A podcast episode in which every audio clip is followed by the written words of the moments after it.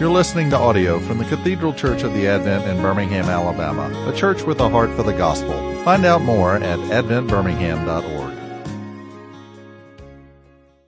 Lord, thank you for for today, um, for marriages, for uh, for your word, for its work on our lives, for uh, for your mercy and your grace. Lord, we give you thanks in all things. In Jesus' name, Amen.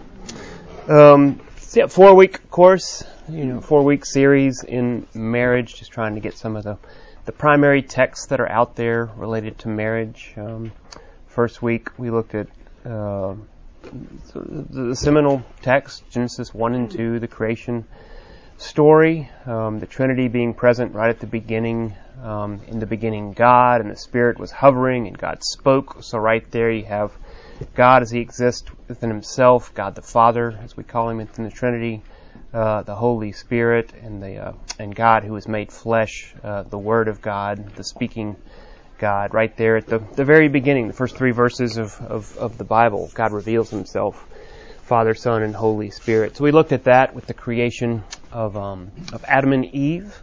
Um, given to each other in marriage, given to each other um, by God, Adam not really taking a rib, but really sort of splitting Adam in half, splitting Adam a whole side off of himself, um, and then, as it were, giving Adam back to himself, you know, bone of my bone, flesh of my flesh, but yet not himself, very much separate from himself, um, something utterly different of the same kind, but different. And so that mystery which is in the Trinity, God exists three persons in one God, one God within three persons. Something like that rhyme or that echo is in our marriage, which uh, is one flesh. Um, hello.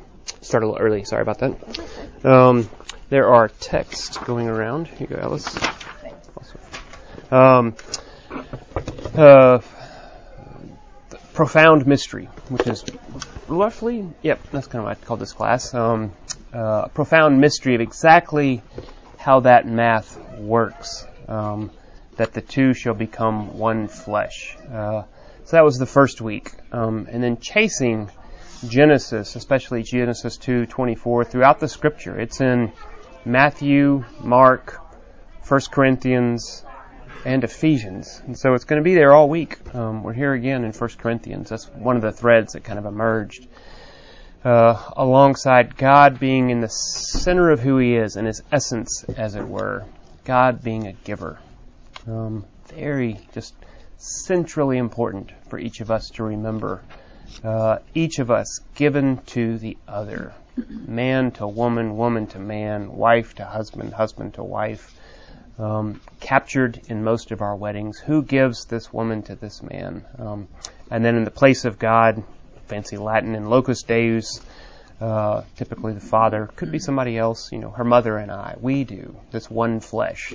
That's the parable that's enacted in the weddings. I highlight that just because I like to go to weddings and I like to see that. and I like to think about that. Um, where there's a presentation of, uh, uh, of, of, in most of those cases, the daughter to the man, um, which is very much Eve being given to Adam. That's the parable that's captured in most of our wedding services. Um, so I didn't mean to go through all this. That's first week. Second week, we looked at Ephesians 5, um, controversial text for some, um, the balm of Gilead for others, just the word wash over. With that central aspect, and I captured it on the handout again. Um, before when it's abused, when it's used wrongly, it's because there's a position of taking, especially the language of um, wives submit to your husbands. And certainly, absolutely, full stop, hear this, that is not for a position of taking. Um, that's when it's used wrongly. When a husband asserts his right and says, You're my wife, you're supposed to submit, do what I want. Um, just ahead, the whole rubric, which of course comes from grace, giving us gratitude, which then inspires a responsive love, love expressing itself, uh, as Paul will say in Galatians. Um, give thanks in all things um, to God our Father in the name of our Lord Jesus Christ, submitting to one another as Christ, um, uh, uh, out of reverence for Christ, out of fear of Christ, And so, in that central sense, giving thanks to God for all things, and then laying aside our rights and entitlements, each to the other, recognizing, and this is where we're going to go today, that we are not our own. We have been bought with a price. Um, that's going to be the, the buzzword here in 1 Corinthians. Um, uh, submitting to one another, laying ourselves beneath the other.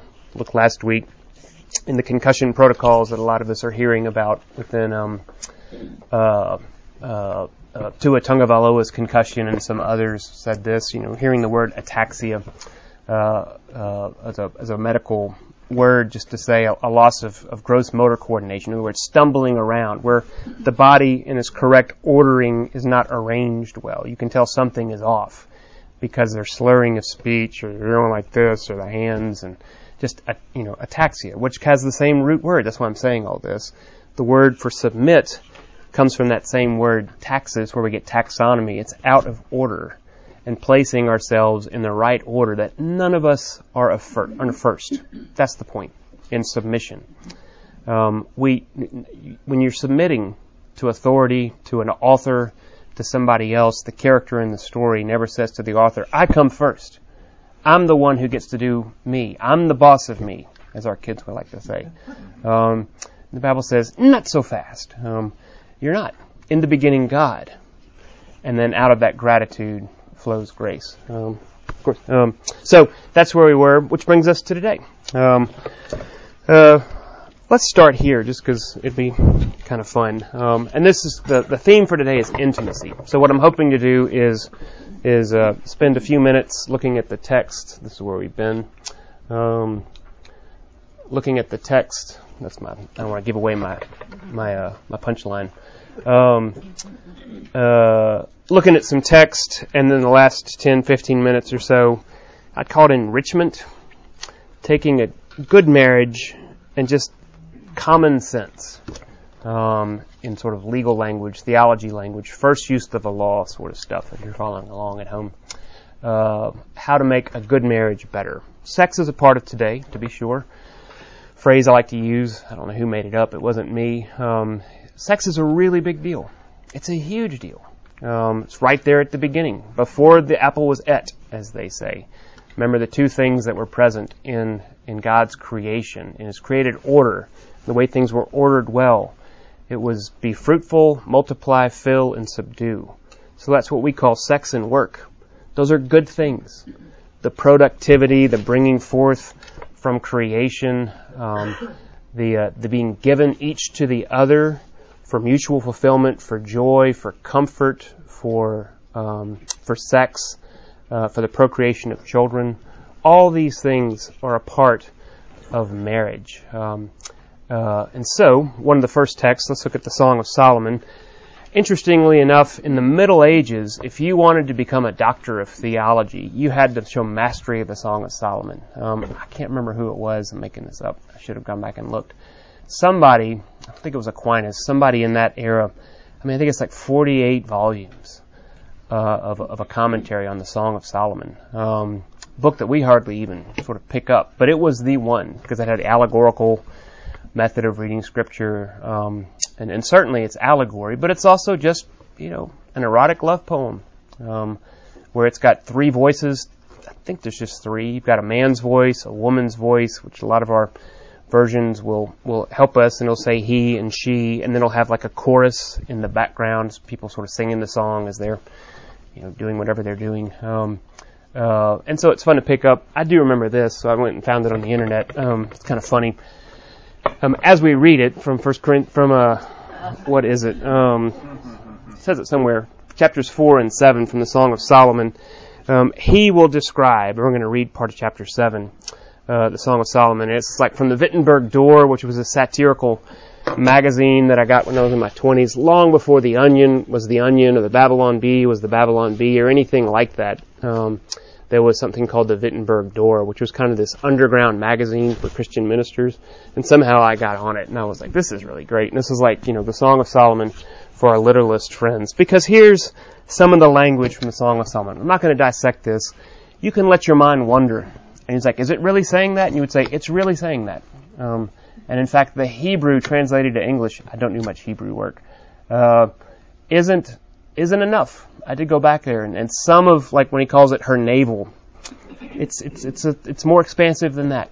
Um, I mean, it's just it's right there, right in the middle of your Bible. So go home and read it if you want. Um, My theory's always been that it's so erotic that they had to turn it into allegories about God. Yeah, yeah. I mean, And I think it's both because it is so erotic, turned into allegories about God, about Christ and His bride, God and His bride, the church, which Paul, because we're spending a lot of time with Paul. Thank you for that prompt, Ellis. He can't. The church has always. God has put this in our our ordering in our taxis. Um, that when you think about the husband and the wife and all that's contained therein, our emotional intimacy, our sexual intimacy, other forms of physical intimacy, our cognitive intimacy, our experiential intimacy, these different forms of intimacy. We'll talk about some of this.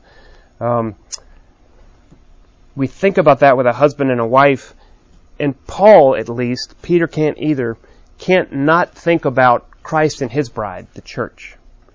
Um, that rhyme is always present. And so in the Song of Solomon, it's also this, where the, the voice of the, the he, the man, um, uh, is Christ's pursuit of us. Even for men, the brides. Um, we, the church, the gathered people of God, beneath the Word of God, created by God, are His bride. And He's enamored with us. He's pursuing us. In words that almost sound blasphemous to sanitized ears. You're like, can we say that? Is God using that language about, about me, about the church?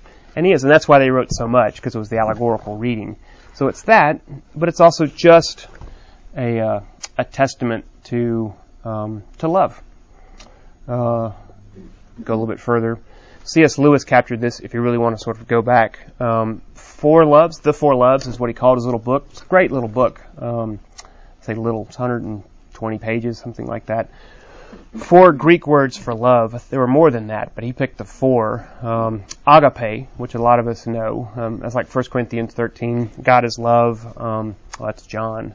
That's also agape. Um, beloved is agapeos, where it's you know beloved, those who are, those who have been received in love.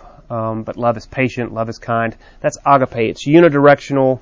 It, it it's not quid pro quo. It's not transactional. It doesn't have sort of a plan for feedback. It's just I love you because that's in me to do. So it's just one way love. It doesn't show up very much, except as in a mirror dimly. Um, where sometimes for a brief moment we sometimes love others in something like that. And you have to almost always fall back into that kind of language. So agape philios, which we get Philadelphia, the city of brotherly love. A lot of us know that.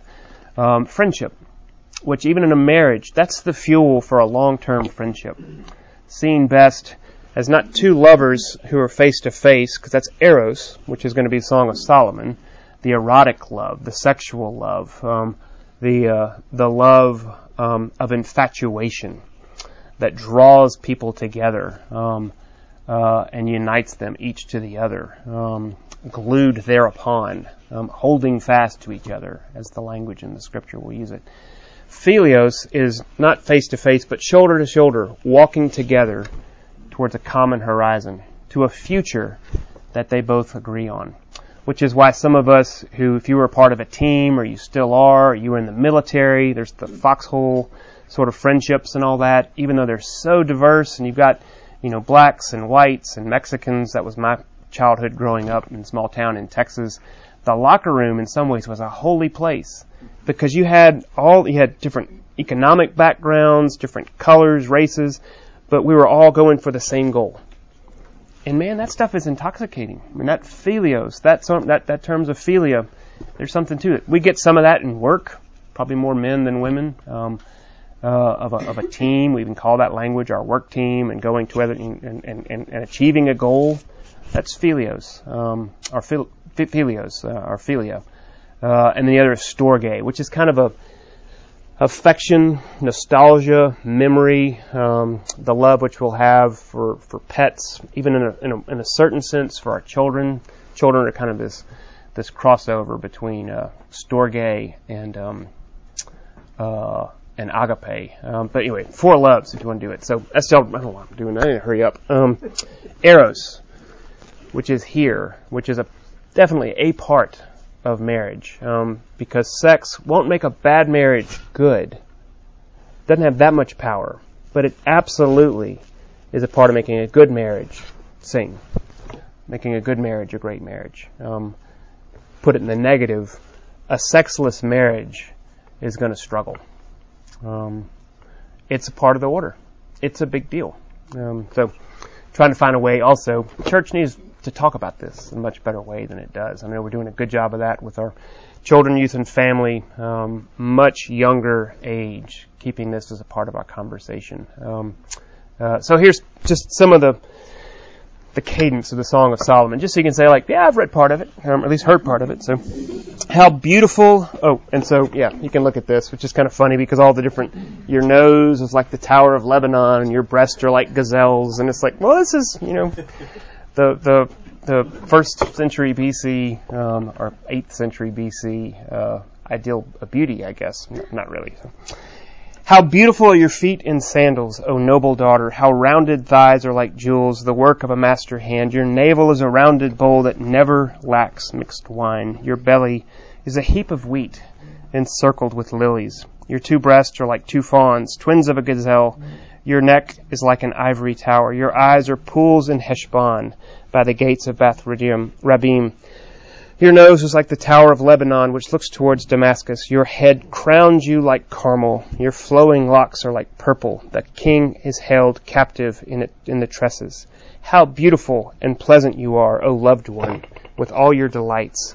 Your stature is like a palm tree, and your breasts are like its clusters. I say, I will climb the palm tree and lay hold of its fruit. Oh, may your breasts be like the clusters of the vine, and the scent of your breath like apples and your mouth like the best wine.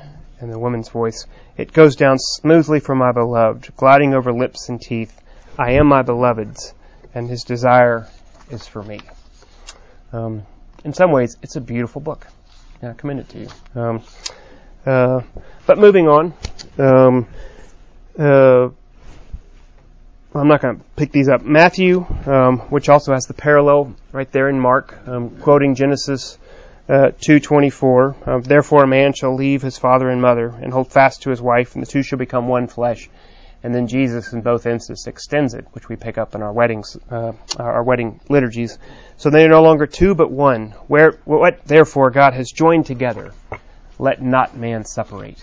And that joining together, the same one of our comfortable words from Matthew 11. Um, Come unto me, all ye who are weary and heavy laden, and I will give you rest. For my yoke is easy that word joined together is be yoked together. For, for I have yoked them together, the same way that he yokes himself to us, so that he may ease our burden. There again is the rhyme between Christ's relationship to us being comforting, strengthening, um, providing relief, and one of the purposes of marriage, comfort, be, to be comforted, to be strengthened, to provide the resource which is desperately needed, but which is not present within me. Um, very intentional by the Holy Spirit's work as he goes through these. And then in Genesis 2, as well as Deuteronomy 10, um, just the sense of being held fast. Um, we're going to pick that up again in, in 1 Corinthians. We're going to spend most of our time uh, glued or adhered or welded. It's a construction word. Anything which fuses uh, two otherwise disparate um, things and puts them together so they can't be dissolved, um, welded, or a strong glue, or something where it creates a new a new alloy. Even it's not even it's not just you know black and white, but now it's this new this new thing that can't be separated. That's the idea that's coming here. So let's pick up. Um, uh, in some ways, some some difficult verses to to to uh, to work out, but but in other ways, very it's almost self-explanatory um, from 1 Corinthians 6. Let me find my notes. Yeah. So here's Paul again. Um, Paul, a single man. Remember, he, he never married. Um, it's important to say, and he has the most to say about marriage because he's he uh, uh, because from the grace of God, which comes in our gratitude for that, giving thanks in all things um, to God and fa- to God our Father through our Lord Jesus Christ. Uh, we then find that grace and gratitude working itself into every nook and cranny of our lives, our work, our marriages, um, how we behave with strangers, what we do. Centrally, I think as we hear these verses, um, you can look down to uh, to verses 19 and 20. Uh, the second half of 19. You are not your own, for you were bought with a price. Glorify God with your body. I want to start there. That's absolutely, that's Paul's ethic, if you want to sort of go that way. What's an ethic? Um, a ruling principle of how you behave. So whenever you talk about ethics, whether it's workplace ethics or marriage ethics or Christian ethics, you're talking about behavior. Um, Paul's ethic coming out of gratitude, grace and gratitude as faith then expresses itself in love. Um, this love ethic of Paul always wants to say, you're not your own.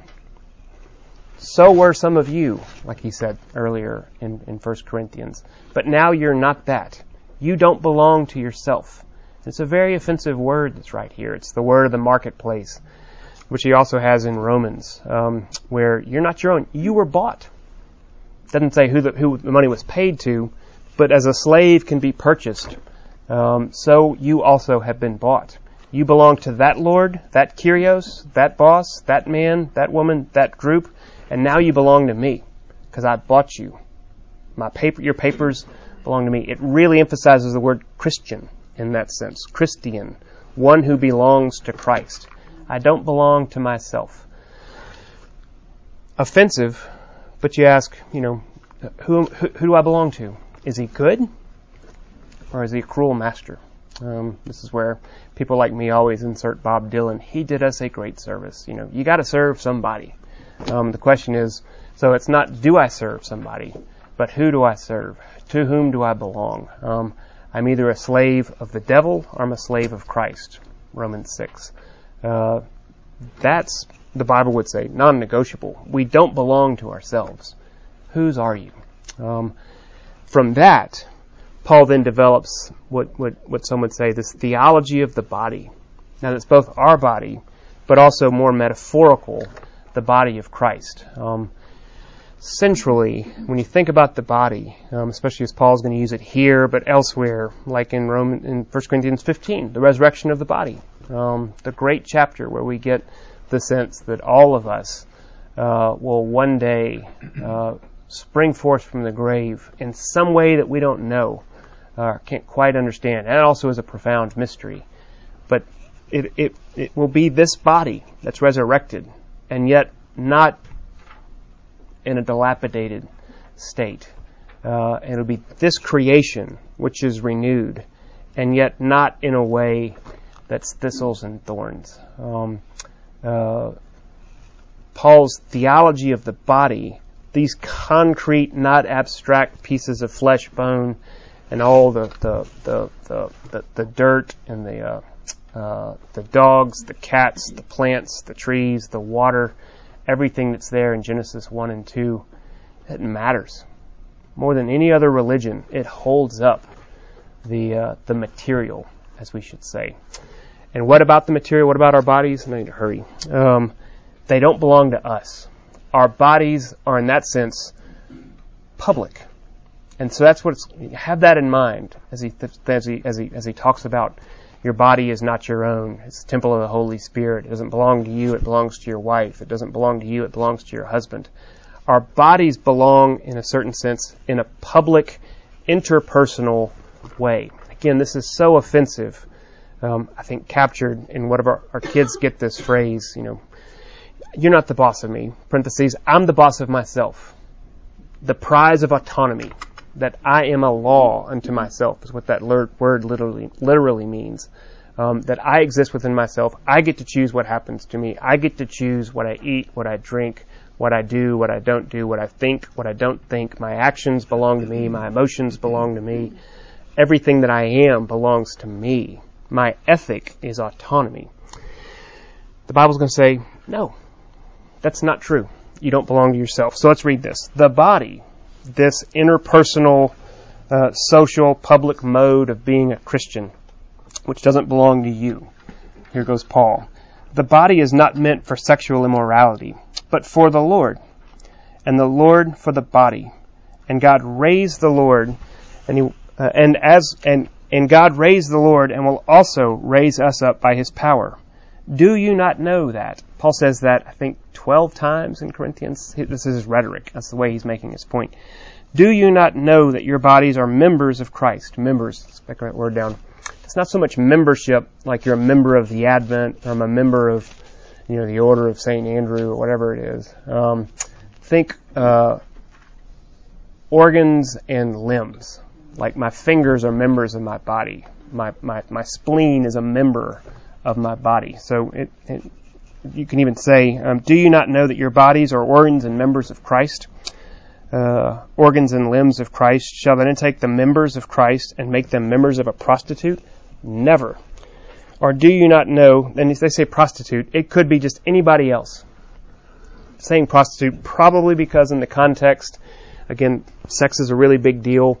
Every religion, and we've done this for thousands of years, have been enamored with sex. And so there's temple prostitutes, the cult of sex, and all uh, every, every, every, cult ever made has something sexual with it, right? I mean, so why? Because there's power in it. There's something that everybody knows. You got to tap into that if you want to get into transcendence and immanence and all those funny sort of philosophical words. Um, but it's not just a prostitute. I mean, it could be just anybody other than your spouse. Um, uh, or do you not know that he who is joined, that's the word glued, glued to a prostitute or somebody other, becomes one body with her? For, as it is written, here's Genesis, the two will become one flesh. But he who is joined to the Lord becomes one spirit with him. So isn't that interesting? There he is again rhyming, even in sexual context, uh, this idea of being glued and joined and fused and yoked to the Lord in the same way that you are to your spouse, in the same way that you might be to somebody else who's not your spouse. And all those three things are right there together. One body, one flesh, one spirit. We're just going to name that and not pursue it because we don't have time. Flee from sexual immorality.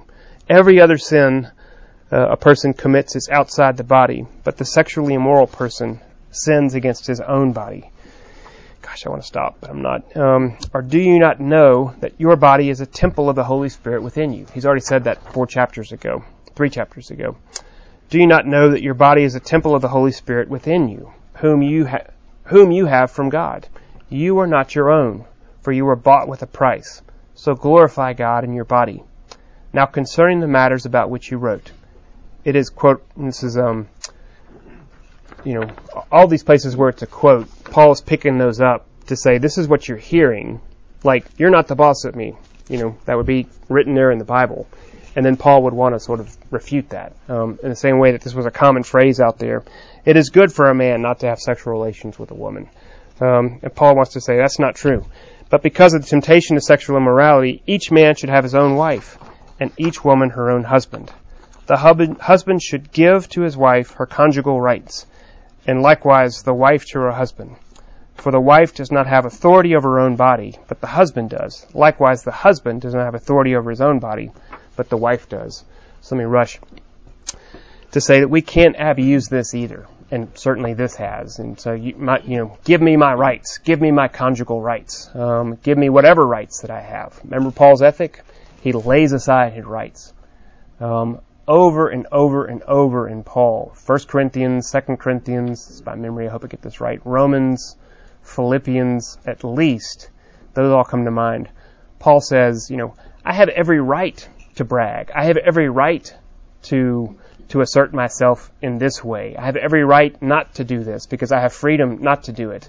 And yet I will willingly surrender that right in order to lay myself down beneath somebody else's quote yoke in order that I might win some, or so that they might be saved, uh, or so that the gospel would be preached. Um, that's very much at play here. Like I said last week, anytime we're in this realm, you have to think what's being given and not taken. If you're taking something, you're not doing it. That's not the submission ethic here in Paul. If you have to take sex, if you have to take submission, you have to take respect, if you have to take love, if you have to take mutuality. Something's not right. Something is not right. It's given. The husband should give to his wife, and the wife should give to her husband. In what way? In the same way as God gives himself to us, who loved us and gave himself for us. Be imitators, therefore, of God. How? As beloved children, um, following God who gave himself for us, an offering and a sacrifice unto God. Um, that's where we were last week, the beginning of Ephesians 5. Giving, giving, giving, giving, giving, then places words like this to my ear in a whole different shade. Um, uh, and then I'll stop and let some questions come out. One commentary I, I read here, uh, I, I, think it's at least mostly true, if not completely true, said Paul is the first one ever to record this, which isn't a surprise. The Holy Spirit writing and Paul being the muse, saying now, in the revelation of God after the cross, this sense of mutuality, where both ways there in these verses two through four, um, it's not just you know the, the, the woman belongs to the man, um, and uh, and the woman's uh, the man should have conjugal rights, quote unquote, to the woman. He goes both ways. The woman belongs to the man, and the man to the woman. And the woman should give the man conjugal rights, and the man should give the woman her conjugal rights. Give, give, give. Um, the mutuality that's here is brand new. This is seismic in its shifting. Um, male and female He created them in the image of God he created them equal but not equivalent distinct uh, and yet one flesh in, united and yet not uniform all those phrases that we use uh, the mutuality that's here of a mutual submission and a mutual giving forms our ethic um, our behavior sexually um, but also in other forms of intimacy. So let me hit pause because I'm in my bridge to just some, some other pieces. Lots going on here. Lots going on here in 1 Corinthians. But any thoughts?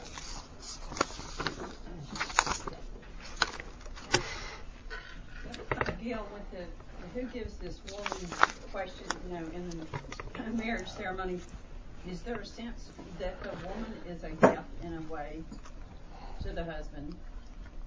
Is there some kind of special thing that says that? Yeah, um, I've wondered about that too, Carrie. Um, in the sense of, you know, the man is the head, as Christ is the head of the church. I think there's that sense of uh, of being given, um, as Eve was given to Adam. I think that's there. But the mutuality that I also hear in Paul, you could almost flip this around, and I do when I teach on it and when I hear it who gives this woman to this man? I mean, somebody. I guess you could have the, the liturgy where you have, you know, both sets of parents walking down and each giving to the other. We don't, um, but we could.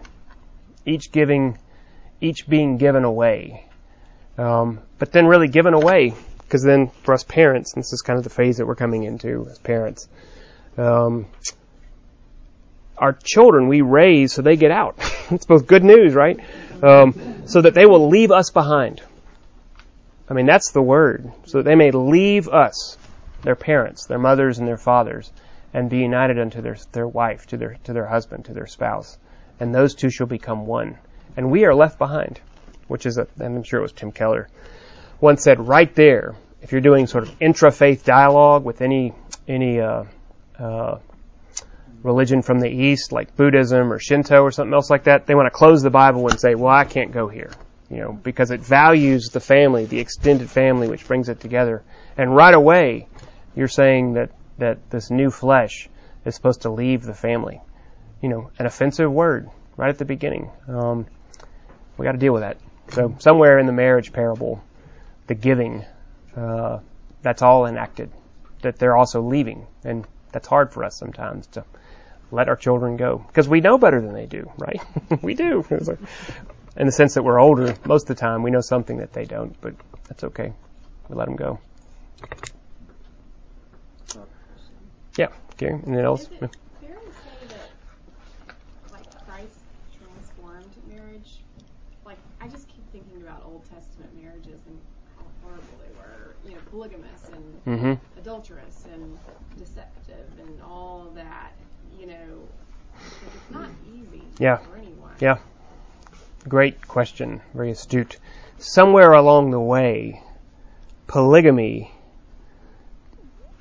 which was sanctioned by God in Genesis and other places, it, it became not the norm up to the time of Christ. Um, and so, third century BC, you know, uh, time, you know, second century, first century on the Maccabees and all that stuff. It was man and woman. There wasn't a whole lot of polygamy going on, at least within Judaism. Exactly where that was, I've read on it. I don't think anybody exactly knows. It just kind of whittled down. Um, your question, I will say yes. Fair to say that Christ transformed marriage? Yes.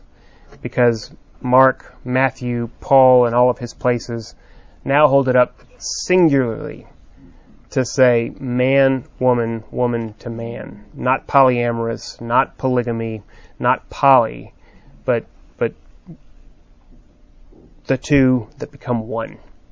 So in that sense, when people say, well, we're talking about a biblical description of marriage, um, what about Solomon and his many wives? Um, I want to say yes.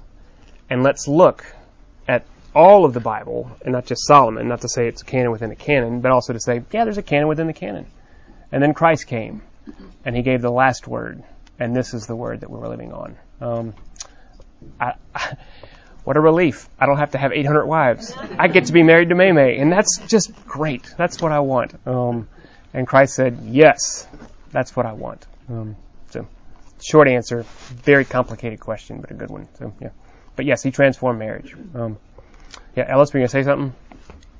Okay, let's at least look at this, kind of give you the, the piece for it. Um, the enrichment aspect, um, intimacy. Um, Joe Warren used to say, into me, see. It's pretty good. Um, uh, a sense of intimacy. What it's not, it's not a euphemism for sex. You probably picked that up from me already. Um, a lot of pastors, counselors, and others, because they don't want to be offensive, and I, I get that, but we need to my comment. Um, coming into the world in the 21st century as we are, we need to call sex sex. We need to call intimacy intimacy. Um, I always hold up my hand here. I don't know why.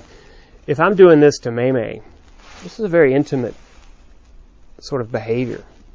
You know, tracing fingers and all that sort of thing. I might do it when my daughters were two or three, or I trace their face to calm them down or something else like that. A little bit odd if I did that now when they're 20. Because um, it's a form of intimacy, right? It's okay for a man and a woman, but that's not sex. It's intimate. And so we need to name, we need to call a thing what it is, be able to recognize what is intimacy and how sex is an aspect when it's done well is, a, is in some ways the supreme aspect of intimacy. And so this is going to be very, very quick. Um, really just to kind of give you place. Intimacy always involves the giving and receiving. So there's the verb give, just as God gives, so we also give, with also the sense of receipt. Um, and what are we giving? Disclosure and reception. So naked and not ashamed. Um, disclosing our bodies, our souls and our bodies, disclosing secrets, disclosing sins, disclosing things that few other people, maybe nobody else knows, you know, that becomes a very intimate relationship when somebody who is, um, put up here somewhere, I surely did, trustworthy, um, uh, when you can be vulnerable. What is trust? Trust breaks down pretty simply, just two components, time and behavior. A certain quality of behavior and a certain quantity of time. So looking at Frank construction, a bridge is trustworthy because time and time and time again I see cars going over it. So a certain behavior, it holds up, the cars don't fall off, time and time, I trust that bridge. But as soon as I'm on there and a, a semi like comes right next to me, I'm like, I'm 40 feet in the air. If this is not good, you know, you know immediately that that behavior is out of place.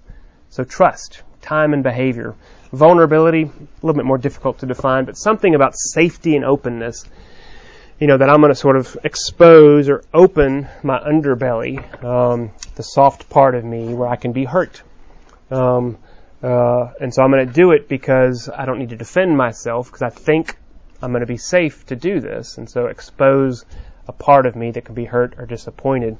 You put those together, trust and vulnerability, you get something like disclosure and reception or a beautiful phrase, you know, to know and be known or knowing and being known. Um, uh, in all of its ways. And then the different ways we have intimacy, physical, emotional, sexual, spiritual, intellectual, experiential. We talked some about that.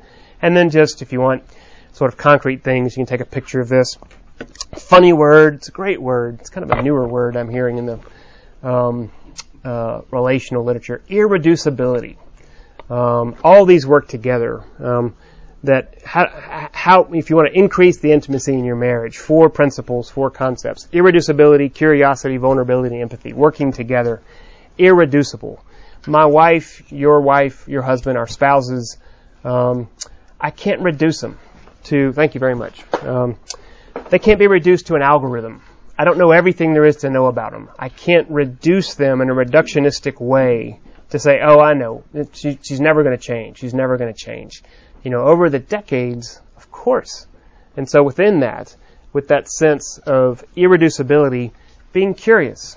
John Gottman and others will say, you know, be cartographers of one another. Um, a cartographer is one who draws a map, always sort of expanding the borders and wanting to say, you know, you know, what do you like? What do you don't like? What are your hopes, your dreams, your disappointments, your failures? Your, you know, map one another with a sense of curiosity. Sometimes when I'm in a counseling situation, I'll say, let's put on your, your explorer's hat and don't think I know everything. Oh, I've been, I used to play in this creek. I know everything there is about it. Say, well, do you? You know, crawl in there and, and explore. You know, have that, that sense of wonder, that sense of curiosity. And then vulnerability, as we talked about, a sense of openness within safety. Um, uh, taking the risk and respecting the risk taken by your spouse to be open to the other, um, though he or she has the power to hurt or disappoint you. I'm very aware how hard that is for a lot of people for all sorts of really, really good reasons. Um, and so I don't take that for granted at all. The, uh, the gift of vulnerability, um, which has to be placed within a sense of trust. Um, going back to the not taking but giving, um, somebody that's been burned tens of thousands of times in 20 years, why would they ever give? Because it's been taken and taken and taken and taken. You know, some part of them, you know, that's going to take some time. Time and behavior is trust to get over. Um, so there's a lot in vulnerability. And then empathy, which the word literally means, it's a relatively new word, 18th, 19th century, I think. Literally to feel through another, but, you know, expand that. Um, you know, Roger Daltrey's Behind Blue Eyes, um, uh, Harper Lee's um, Crawl Around, you know, in his shoes, um, think their thoughts, feel their feelings, see uh, the world, experience the world through another. Uh, it's it's it, it's a skill. It can be it can be learned. Um, some people are better at it more naturally than others, but you can develop that both cognitive empathy, as they call it, being able to sort of, I bet, I bet this is the next thought, and then um, emotional empathy, where it's like I can understand how you're feeling and why you're feeling what you're feeling. Um, so, for interrelated aspects to increase intimacy um, with our spouses, but you can also play this up in terms of uh, of how do I relate to God as I come before His Word, even this afternoon. That's what you wanted to do. It's time. May I pray? Mm-hmm. Lord, take this time, uh, humbly offered, and uh, by your power, uh, increase it, multiply it um, by your gospel's work. Um, uh, humbly and boldly we pray that uh, a harvest would be given 30, 60, or 100 fold. Um, be with us going forth. In Jesus' name. Amen. You've been listening to audio from the Cathedral Church of the Advent. If you live in Birmingham or find yourself visiting, we hope you will join us at one of our Sunday services. Find out more at adventbirmingham.org.